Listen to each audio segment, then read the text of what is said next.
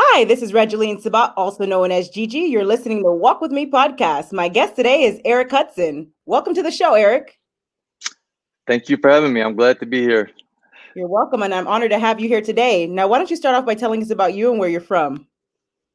Sure. Uh, so, uh, I'm from originally fr- from Chicago. I grew up in the city of Chicago, South Side, and as well as the surrounding sub- suburbs of Chicago area and so that that's that's my home, my home turf. And right after high school, I, I left the bird's nest, so to speak, and uh, went down south to the state of Alabama, where I attended Alabama A&M University. Played football there. I grew up playing football, so I, I took that to college with me. Played college football, and uh, once I graduated, studied business management, and uh, went to an army after that. But that's pretty much the, the gist of where I'm from. I love it. Now, tell us more about your experience growing up in lower class socioeconomic environments. My experience, uh, well, just in a nutshell, you know, the, the typical, you know, uh, in, in my lineage, I, I think, well, I don't think I know part of the the the pattern was pretty much, you know, people bearing children at a young age, not quite financially prepared for that responsibility, so to speak, and that just kind of plays a domino effect from generation to generation. And so, growing up, you know, there were I, now don't get me wrong, I've always had the the full support of my parents. You know, I was fortunate enough to have a two parent home, uh, and they've always instilled in me that I can go after whatever I put my mind to. But we definitely have financial struggles, you know, where uh, you know I would have to get hand me down clothes from cousins and things like that from time to time. It was, uh, you know, we didn't always have a full course, full course meals every day and things like that. But I had a lot of fun growing up. I had a lot of cousins and stuff around me, and you know, so I don't take anything for granted. But but yeah, it, it was a little tough from a financial standpoint. And one thing that I that that resonated with me at early on at an uh, early age was that and I decided pretty young that I wanted to change that tra- trajectory of the kind of the f- continuous cycle of that financial struggle, financial strife, so to speak, and each generation pretty much having to start from square one, so on and so forth. And I, I decided that the buck's going to stop with me, and I decided to uh, start dedicating uh, my my interests and my studies to learning how to invest and I've dibbled and dabbed in a lot of ventures and small endeavors, and I've uh, I've spent a lot of money. I've done a lot of foolish things. I've played around with get rich quick schemes, so I've fallen on my face quite a few times through trial and error. But uh, I've been finding my way, and uh, I pretty much was able to uh, find my purpose. And of course, I'm still learning you know we're all still learning i'm a, a life a lifelong student but yeah it was a little it was a little rough at times growing up uh, in that type of social economic environment but um, i wouldn't change it for anything I love it. Now, can you explain to the audience how important it is to not allow your circumstance or your surroundings to affect your mindset or who you are as a person or let it define you as well? Oh, it's absolutely critical. I mean, see, here's the thing. I mean, we we have no control over who our parents are. We, we can't decide. We can't choose our grandparents. We can't choose our siblings. You know, we can't choose the neighborhood, the environment that we're born into. We can't control the cards that we're, we're dealt with in life at birth. However, what we are in complete control of is how we respond to the environment, circumstances, wherever that may be. So we can't control the, the environment that we come into, but we can control our fate. I'm a firm believer in that. Uh, so it's absolutely critical to not be, uh, don't be a victim. Basically, you know, don't be a victim of your circumstances. Don't don't blame uh, your environment for not being able to get here or get to that point. Don't be a victim. Don't don't blame the government and all these other excuses that that may come about uh, and, and just really, you know, I could have easily, I've had friends growing up, you know, playing sports and so on and so forth. And they got they got pulled into their lifestyle. You know, the the drug dealing and joining gangs and walking around with the pants sagging and all that good stuff. And I, I could have easily got pulled right into that because I was living it every day. But uh, I had good parents at home. I had two parents, and you know, I, I it was I knew early that I didn't want that lifestyle. I wanted different, better. And I never used my environment or circumstances as an excuse to not be able to study hard, you know, practice hard on a football field and to take care of business. So it's absolutely critical to not allow your circumstances, if you're, you know, you come up in, you know, less fortunate or less less privileged or whatever you want to call it, socioeconomic circumstances, you, you can't allow that to, to define you and determine the determine the end of your story. Because I, I like I like to look at it as a story. I'm an avid book reader, so I look at life as a series of chapters. You know, so so chapter chapter one is the very beginning. You have no control over chapter one. The the cards that you're dealt, that it is what it is. But the storybook ending, that's that's all on you. So it's absolutely critical to not allow your circumstances to define or determine the outcome or your path forward. I love that. Very powerful. Now, can you explain to the audience how important it is to maintain a positive mindset? That's also absolutely critical to maintain a positive mindset. Uh, I think, you know, the universe works in a way where if you always down and out, very pessimistic, you're doubting everything, you know, you feel like you can't pursue this because of that, or you're not getting promoted at your job because your boss is out to get you and just this negative outlook you put you put out negative energy. And it's kind of like you know uh, a cause and effect. What you put out there is what you get back in return. And so having a negative mentality and being pessimistic it, it just you know you, you you're fighting against yourself with that type of mentality. So it's very it's also very critical to maintain a positive mindset and and carry that forth. Like for example you know if, if we look at health and fitness for example if you're one that's like you know oh i'm getting older i'm gonna get old and sick anyway regardless so it doesn't matter you know it doesn't matter if i work out you know or eat so i'm just eat whatever because we all get old and sick and die anyway. So you have that mindset you're not going to feel compelled to eat right you're not going to feel compelled to exercise on a regular basis. But on the flip side if you're of the mindset of yeah i'm getting older such as life but i still have a lot to look forward to. I still have a lot to live for. I still have a lot to live. You know my story i still have a lot to write. You know many more uh, substantial chapters in my storybook that have yet to be written. There's still a lot of work to be done and i want to be at my best. And so with that kind of mindset you look at okay i'm gonna be more mindful of what i eat. I'm gonna take care of my body so on and so forth. So uh, having a positive mindset is huge. I love it. Now, you own your own company. Can you tell us more about your company, Hudson Wealth Management? Sure. It's a pretty simple model. Uh, it's nothing too complicated, but basically, Hudson Wealth Management is a registered investment advisory firm. And uh, long story short, well, what that is is uh, I my particular firm uh, we specialize in managing client investments in the financial markets. So, you know, just, you know, stocks, bonds, exchange traded funds, index funds, so on and so forth. Uh, we, we manage clients' assets in the financial markets with a long term, systematic, quantitative investment approach.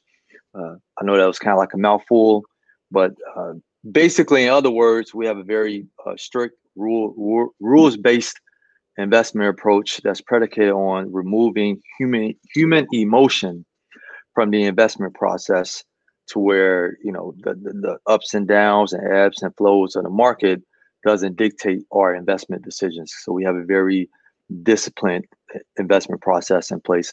And it, it's predicated on my on my life story really you know coming from uh, a lower somewhat lower socio economic challenging environment and making my mind up early on that I'm gonna change that trajectory within my family lineage. I'm not going to be a victim, and I, I, embarked on that journey personally, and then at some point in that journey, the light bulb went off. You know, it's you know, re- instead of just doing this as a personal endeavor, and I, am so into this, I'm I'm so obsessed with changing this trajectory. When I align, align this in a business model to serve others and doing what I'm already doing, that I'm already obsessed with, and so it just the stars aligned, and that's how you know I formed the company Hudson Wealth Management. I love how you're obsessed with innovation and change and helping others. It's truly amazing. Now, can you tell us more about who your ideal client is? My ideal client is, I'll say, my my ideal client is one who is pretty even keeled, uh, one who is not allowing headlines dictate their investment decisions or overly emotional. They're they're somewhere in a point where they're, they're pretty well established in their career or they're on that trajectory of being established from a career standpoint. Um, so, but in the nutshell, my ideal client is someone who is already on on track. They have a certain amount of wealth. They they know how to. They've done right financially from a saving standpoint, from a budgeting standpoint, living below their means, not overextending themselves. And so now they have enough excess to start actually growing their wealth and making their money work for them. So that's my ideal client. You know, I sometimes uh, you know, I, I get inquiries from, you know, someone who is just starting out, you know, may not, you know, have any savings or, you know, um, not that far along in their career, uh, in a really deep hole with debt, so on and so forth. And I have a lot of those general conversations quite frequently. But as a business, that's not what we specialize in. We specialize in okay, this person, this individual, you know, uh, Regeline, she she's she's she's established. She's been prudent with her with her money, with her finances. She's done the right thing. She she's not trying to keep up with the Joneses and now she's positioned to where she has some some assets set aside to where she can start putting that to work to start growing her wealth not only for herself but for her next generation coming after her. So my ideal client pretty much aligns with that that particular uh, prototype so to speak. So. Amazing. Now you mm-hmm. mentioned that you also served in the u.s army. Can you tell us more about your experience as a u.s army combat logistics officer? Yes sure so the, there I was at on a campus of Alabama A&M University, and I was my major was in business management. And you know, I, as I mentioned earlier, I was playing football, and as any as any little young boy growing up playing sports, you know, you you, you have dreams of going pro one day. And so I'm at Alabama A&M, which is a Division One AA college, uh, and you know, I, I, had a pretty good run. You know, I wouldn't I wouldn't change anything, but um, I got played with injuries and things like that, and then just it, it didn't work out. You know, long story short. Uh, so my my backup plan to that was to if this doesn't work out, I'll go serve in, in the army in the military, serve my country for one, first and foremost, and then number two, that'll help me get established career wise, give me some some global experience, some leadership experience uh, going in as an officer and I was, you know, from day one, I was put into a leadership role, and so uh, I I did I did my time there, and it was, you know, it, it was a great experience. Uh, I my very first duty station was in South Korea, and before then, I had never been outside the country, and so there I was in South Korea, uh, a brand new lieutenant, fresh out of college, and I had about 50 soldiers that I was responsible for. Um, and then from that point, you know, I've I've served in numerous locations throughout the United States, did a deployment to Afghanistan, and uh, did my my contract, and then you know I I, I moved on to into, into the business world from that point. Amazing. And now you also are a volunteer in your community. Can you tell us more about your experience volunteering for veteran based programs? Yes, definitely. So, uh, what I like to do is you know, just volunteer my time going to to veteran workshops And these veteran workshops, they're they're usually like a, a culmination of different guest speakers that specialize in various different areas. And so you you may have someone uh, that come there that, that's talking about uh, physical therapy. You may have someone there that's speaking about entrepreneurship. You may have you may have someone that's speaking about how to form a business, how to form an LLC, and so on and so forth. And so my particular function is talking about investing, you know, how to invest, how to get started if you want to do it yourself, you know, what's a good metric, what's a good starting point. And it, it really, you know, I come there, I always come there with the presentation prepared, but I'm more of a, a two-way conversation. You know, I like to have more of a, you know, a conversational type of presence whenever I'm, I'm doing a, a presentation, so to speak. So uh, it, it, really, you know, most of the time just turns out into a really engaging two-way conversation between myself and the other veterans in the in the tennis, and I and I love doing it. You know, so it's always good. Amazing. Now, you also mentioned that you played college football. Can you tell us more about your experience playing football for Alabama A&M University? Sure. So it's, it's kind of a a funny story how I ended up at Alabama A&M. Uh, so kind of rewind the tape a little bit to high school, going into the beginning of my senior year. So before I went to my senior year, I was a Division One A recruit. I was, you know, all conference. I was in a, a big Division Six high school, and I was one of the, the top four players at my high school at the time. Heavily recruited, so on and so forth. But long story short, uh, I, I, ruptured my my hamstring, and that really set me back quite a bit. And so my those scholarship offers from the big schools pretty much dried up and just disappeared. So it was smaller Division two, Division three schools, and I guess I was my my uh, I didn't have enough humility to accept that, and so uh, I actually committed to a Division two school on a football scholarship, and then two days before my family and I were about to get on the road and you know drive me out there to, to drop me off at school, I said, you know what, I don't want to go here. A cousin of mine was uh, was going to Alabama A&M University, and she was on a road trip with us as well. So we're going we're going to drop me off first in Iowa, and then going down south to drop her off. And I'm like, hey, she's going to Alabama A&M. It's a bigger school. It's a bigger division. I can have more exposure. I think my talents will be better suited at a bigger school. And so I I just, you know, pulled the plug and made a last minute decision and said, hey, you know what? I'm gonna go to Alabama A&M. And I didn't even apply until we arrived on campus. But uh, fortunately, the same day I applied, I got accepted, and everything was just rushed. You know, I had to you know, rush to registrar's office and financial aid and all this other stuff, and you know, and hurry up and, and get get myself situated and get a dorm and all that stuff. Uh, to, and and somehow, some way, I, I was able to start on time for the first day of classes, and I ended up trying out for the football team at Alabama, Alabama A&M, and and joining the, the team as a walk on, and uh, work my way up from that point. Uh, but it, but it was a good experience, you know.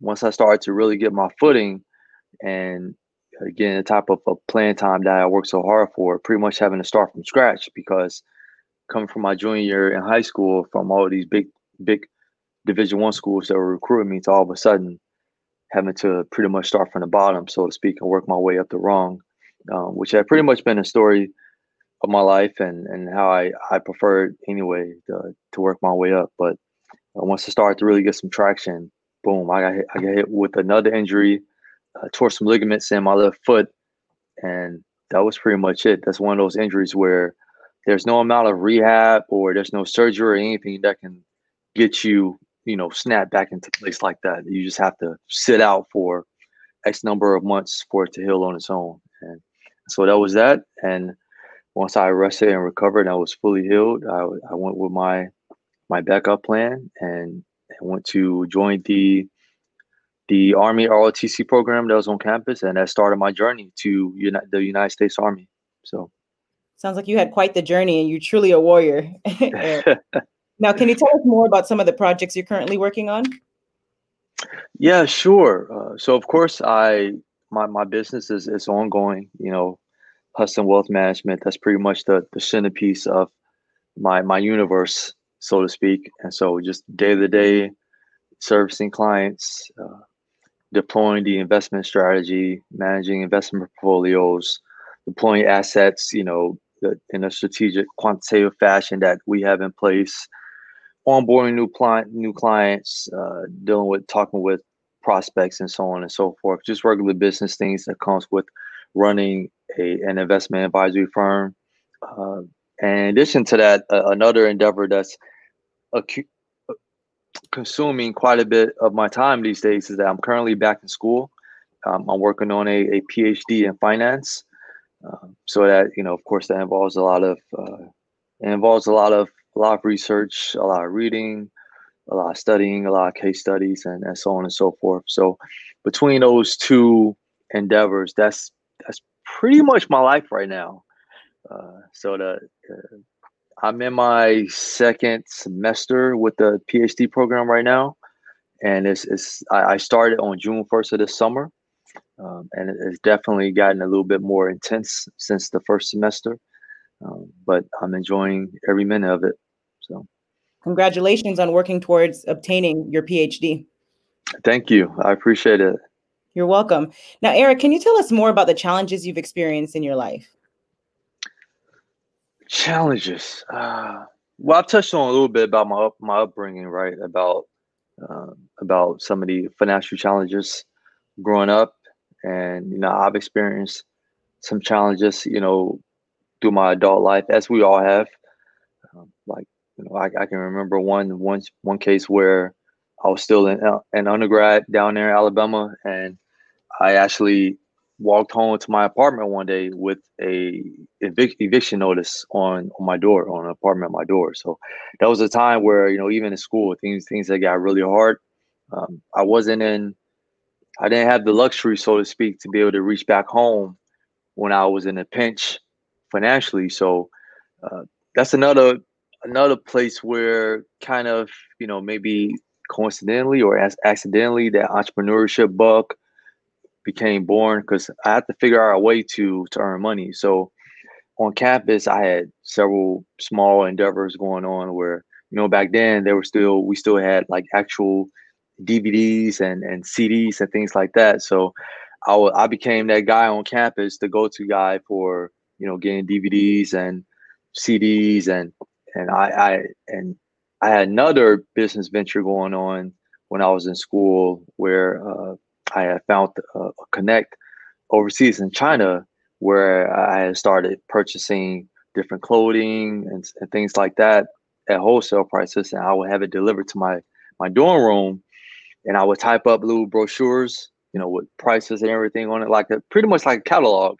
And I would hand them out on campus, and so I had that going on as well. So I was putting some pretty tough. I went to some pretty tough situations do my initial years in my adult life. I just had to fight through it. You know, it taught me to fight through it because uh, I had to figure it out. You know, I couldn't run. I couldn't run back home to to mama and daddy to to bail me out. You know, it, it was all on me. So I had to learn pretty quick. And uh, and again, I I bumped my head several times financially, but in hindsight, those early lessons and those early financial hardships, I think, uh, kind of sped up my development in terms of getting to where I am now from a financial standpoint.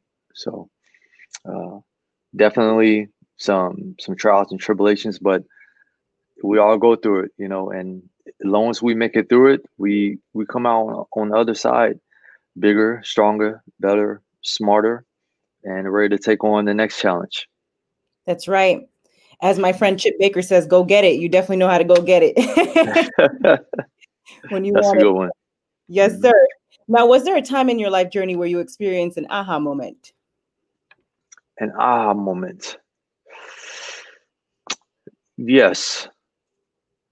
So initially, before I started Hudson Wealth Management, my registered investment advisory firm, initially I had set out on my thought process was to go work for an existing firm, an established firm, wealth management firm, get a few years under my belt working for someone else and then strike out on my own you know. I also received this this advice from a financial advisor who had been in in the game for like 20 25 years. So and uh, who had given me the advice as well hey i think you should you know you, you really be setting yourself up for failure. You just jump out out there by yourself with no experience in wealth management. And so i i went on a mm-hmm. series of job interviews for various different wealth management firms you know i won't call out any names but pretty much as i was going through these series of interviews there was a common theme that stood out from each interview from each company to the next. And some of those common themes were they want you to have 200 to, to 250 list of of contacts of names addresses phone numbers and so on and so forth basically like a prospect list and they there's specific like quarterly quotas. There's annual quotas that you have to meet from a a sales standpoint in terms of gathering assets under management.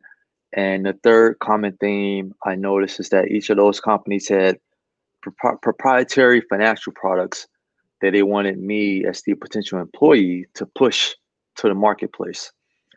And so it, it just didn't sit right with me. That's not after going through those series of interviews, I realized for one, this is not how I want to do business. I don't want to be, and I'm not knocking it, you know, to each their own.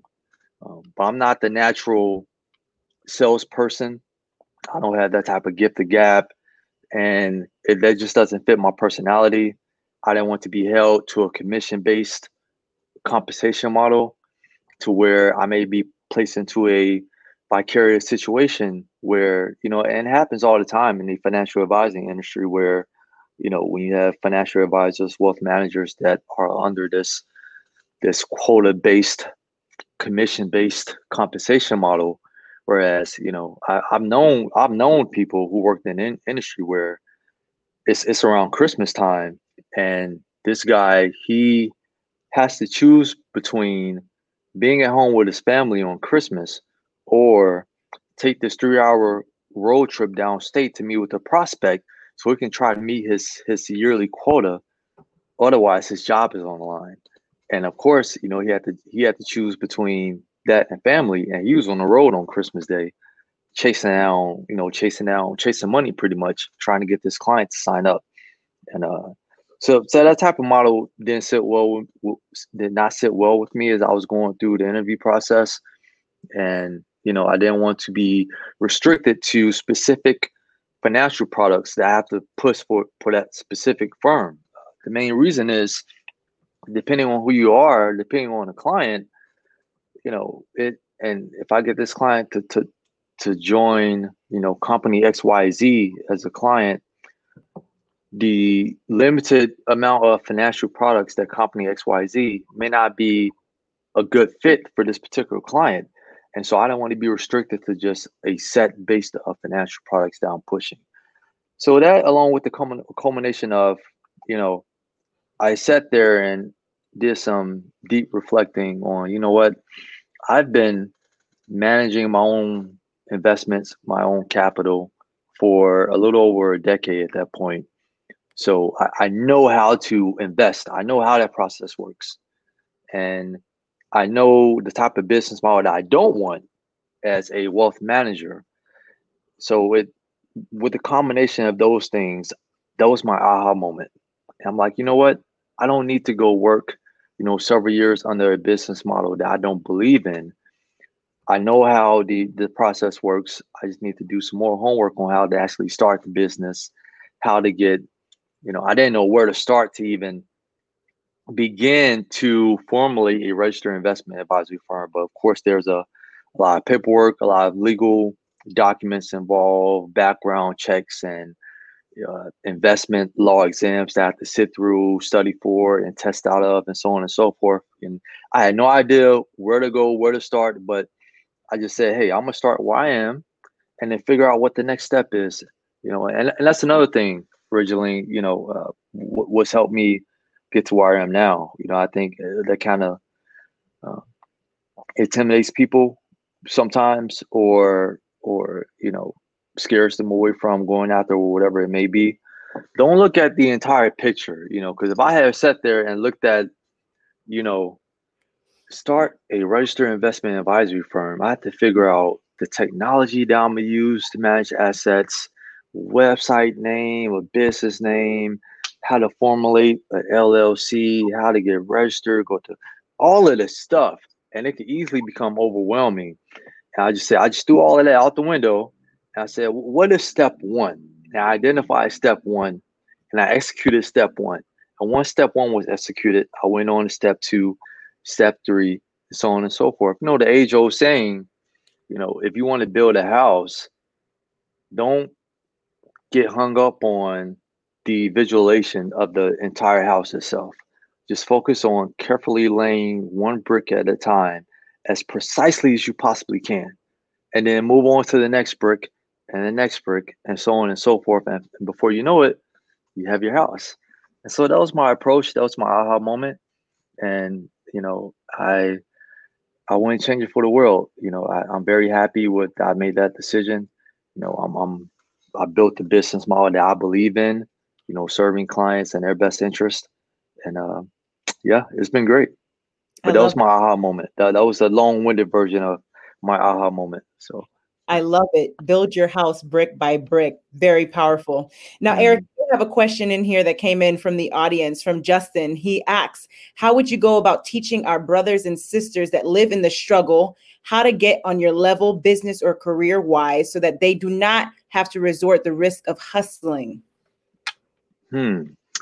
Very good question, Justin how would you go about teaching our brothers and sisters?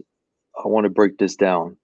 How would you go about teaching our brothers and sisters that live in the struggle how to get on my level of business career wise so that they don't have to resort to the risk of hustling? Okay. Um, for one, uh, I would say start by assuming responsibility. Start by taking extreme ownership of where you are today. Whatever the excuses are, throw them out the window. You know, once you become an adult and you're out here in this world, and especially if you're you have the great fortune of being born in the United States of America, once you become an adult, you know, it, you, you can't blame your parents no more. You can't blame your siblings. Don't blame the government. You have control over your destiny. So first and foremost, I would say, Justin, is to assume responsibility for where you are today. Assume responsibility, and then um, to where you don't have to resort to the risk of of hustling. I'm going to assume, Justin, that, that you're referring to like maybe side hustling or something like that. Um, I would start by, you know, once you number one assume responsibility for where you are today. Uh, start getting yourself on track to getting yourself in a good place financially. Uh, and I know entrepreneurship is the sexy thing today, um, but I think I'm a little bit more old school in thinking that before you can really truly appreciate and run your own business, um, get, get some time under your belt working under an existing business, uh, learning how to take care of someone else's property, learning how to take care of someone else's employees, and someone else's assets and and and so on and so forth. What does it mean to, you know, um, have to show up on time and have to uh, be responsible for employees if you're in any type of leadership role? You know, get yourself solidified in an existing business. You know, start by start where you are and get a job and do the best that you can at that job, regardless of what that job may be. Uh, it any job, all jobs is a good job, you know, and that's to be to be quite honest with you with this whole um, pandemic environment that we've all been experiencing unprecedented in, in 2020 and you know i hear you know we all hear the the the verbiage of essential employees essential jobs but i, i've always struggled with that because i'm like whatever your job is if that's your means of honestly and ethically putting food on the table and paying your bills, who's to tell you what job is essential versus what not essential? But that's a whole totally different topic. Uh, but I would say, you know, whatever that job is, take pride in it. You know, if, if you're bussing tables, if you're, you know, working a register at McDonald's, if you're working at a law firm, whatever it is, take pride in it and do your very best at that job. And then continue to work from there, build from there one step at a time. Live below your means. Don't try to keep up with the Joneses. Social media, social media in and of itself is uh, unfortunately is having a very negative impact on most notably our younger generation. You know everyone uh, I, I, kid you not you know when i go out to you know if i go out to a, a restaurant or i go out to a, a lounge or whatever and if i just pause for a moment and i look around i see so much of this going on. You know the, the selfies the picture taking and it's like you know uh, uh, people are intentionally going out to, to put together this facade of this you know this high class superficial lifestyle image on social media rather than just enjoying the actual experience and and instead of focusing on impressing uh, the social media platform and being hung up on how many likes you get and so on and so forth you know just just just focus on where you are today and live below your means. Be financially prudent. Stop trying to, impress people who at the end of the day don't really care anyway. You know they're, they're focused on on their self so um, those would be in my words in terms of how to go about teaching our brothers and sisters to live in the struggle. You know first and foremost embrace the struggle. You know, it that goes back to the storybook example I'm talking about. I, how I look at life as as a series of chapters. Really, it, the greater the struggle, the greater the story is going to be once you come out on the other side of that. So embrace the struggle. You know, if you're going through hardships right now, it, it stop posting this fictitious lifestyle on social media. Instead, embrace it. And you may be surprised if you know, you post a video clip on social media and say, hey, you know, I'm down on my luck right now. You know, I've my car note is past due, whatever the case may be. This is what I'm experiencing right now. This is what I'm working through. Uh, maintaining a positive outlook. These are next next steps I'm working on. And I think that what may actually resonate with a lot more people out there than, you know, the, the, the typical person may think, you know. So I know it's, it's another age old saying, you know, keep it real, keep it real, you know, embrace your struggle and fight through it. And it makes the harder the struggle, the better it makes for a, a better story. So that's how I look at it. That's right. And thank you for keeping it real. Now, can you tell us more about what gives you joy in your life, Eric? What gives me joy in my life? Uh, I would say spending time with family, you know, uh, spending time with my parents and my sisters, my grandparents, you know, never forgetting that's the other thing originally, you know, never forget where you come from, you know, with regards of how far we get, how far I get in this lifetime, you know, I I I try to make a point not to ever forget where I come from, where I came from and the humble beginnings and, and so on and so forth. Uh, so that that really helps me stay happy and fulfilled. And then just really just being disciplined you know, exercising every day, no matter what, seven days a week, 365, whether or not I feel like it, um, pulling an all nighter to finish a research paper before the deadline, 12 midnight, regardless of whether or not I had a full night's rest the night before or whether or not, you know, I got, you know, something unexpected popped up earlier that day that completely threw me off track. You know, just just staying disciplined and just getting it done regardless. You know, that that those two things you know, family and just staying disciplined to whatever my current objectives are and just getting it done no matter what. No excuses, never be a victim and just just get it done. Execute. That's right. Discipline truly matters and executing matters. Mm-hmm. Now, can you tell us what your best advice to the audience is for walking with purpose and living a life of happiness is? Walking with purpose and living a life of happiness so that's those are two interesting dynamics and from my personal experience, yeah, I'm just speaking for me. You know, I would say prioritize purpose. Prioritize purpose above happiness, because purpose equals meaning. You know, I think I truly believe that each and every last one of us were placed on this earth for a specific purpose. And I feel very fortunate to have found my purpose in life, which is to change the financial tra- trajectory of my lineage from generational welfare to generational wealth. And I've also been, been able to translate that into a business model. That's my life's purpose. Uh, I, and I think happiness is a byproduct of purpose.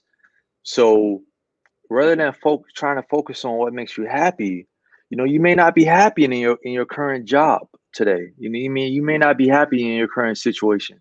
You may not be happy with your boss today. But if what you're doing has purpose and meaning, that's what's most important. And then eventually the happiness will catch up to that. So those are my two cents when it comes to to purpose and and happiness. I think purpose should be prioritized then happiness would be like the cherry on top, the icing on, on the icing on a cake. That's a byproduct of of having purpose. But uh, I think that we all have uh, we all have a mission. All have a mission. You know, we all have a story. We all have chapter one, and we all have the last chapter of our book. You know, and and that's the purpose. That's our meaning in life. And so, that's my two cents on that. Very powerful. And now, can you explain to the audience how important it is to have positive self talk rather than negative self talk? Yeah, definitely. Uh, positive self self talk goes back to what I was saying about negative energy versus positive energy that you put out there into the universe.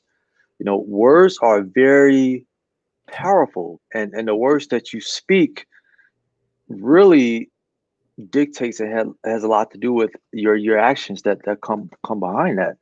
So, for example, for me, uh, I I hardly ever use the word try unless it's absolutely necessary. You know, I don't believe in the word try, for example. My approach is either I'm going to do it or I'm not going to do it. You know, I'm not going to try to get in better shape. I'm either going to do it or I'm not going to do it. I'm not going to try to pursue a PhD in finance. I'm either going to do it or I'm not going to do it. I'm not going to try to launch and start a registered investment advisory firm. I'm not going to try to do it. What does that mean? I'm either going to do it or I'm not going to do it. Point blank, period. I may fail. You know, when I set out on a journey to establish a registered investment advisory firm, I had, you know, my my registration kicked back several times. You know, I had missing information, so on and so forth. I didn't uh, register for my exam properly the first time. I had to reschedule. There was, you know, tons of obstacles along the way absolutely I didn't get it right the first time. I it, it took several attempts in most cases, but you know I, I just I just got it done. You know there, there was never such thing as trying to start my business. Once I made my mind up to do it, it was just it was going to get done. Uh, so back to your to your question of the, the power of speaking positive words versus negative words that's another thing of mine you know the word try uh, the word can't. That's another one of my my pet peeves. I, I just I don't allow myself to regularly use those words because I know the impact that it will have on my my actual drive. Uh, so uh, it's, it's, it's, it has it has a really big impact the words that you use in terms of positive or negative. Absolutely amazing, Eric. Thank you so much for being a guest on Walk with Me podcast. Now, where can the audience find you? Sure. Uh, so I, I do my my website for, for the firm for my registered investment advisory firm is is hudson wealth management.com and you can also find me hanging out on linkedin just type in eric middle initial k last name hudson and i should pop right up same thing on facebook you can find me there um, and yeah i'm usually pretty easy to get in touch with through those channels uh, very responsive and so definitely feel free to reach out. I love it. Ladies and gentlemen, make sure to check out Eric at his website and on his LinkedIn, Eric K. Hudson. And Eric, again, thank you so much for being a guest on the Walk With Me podcast. Thank you for having me. You're welcome. Have a blessed day. You too. Thank you.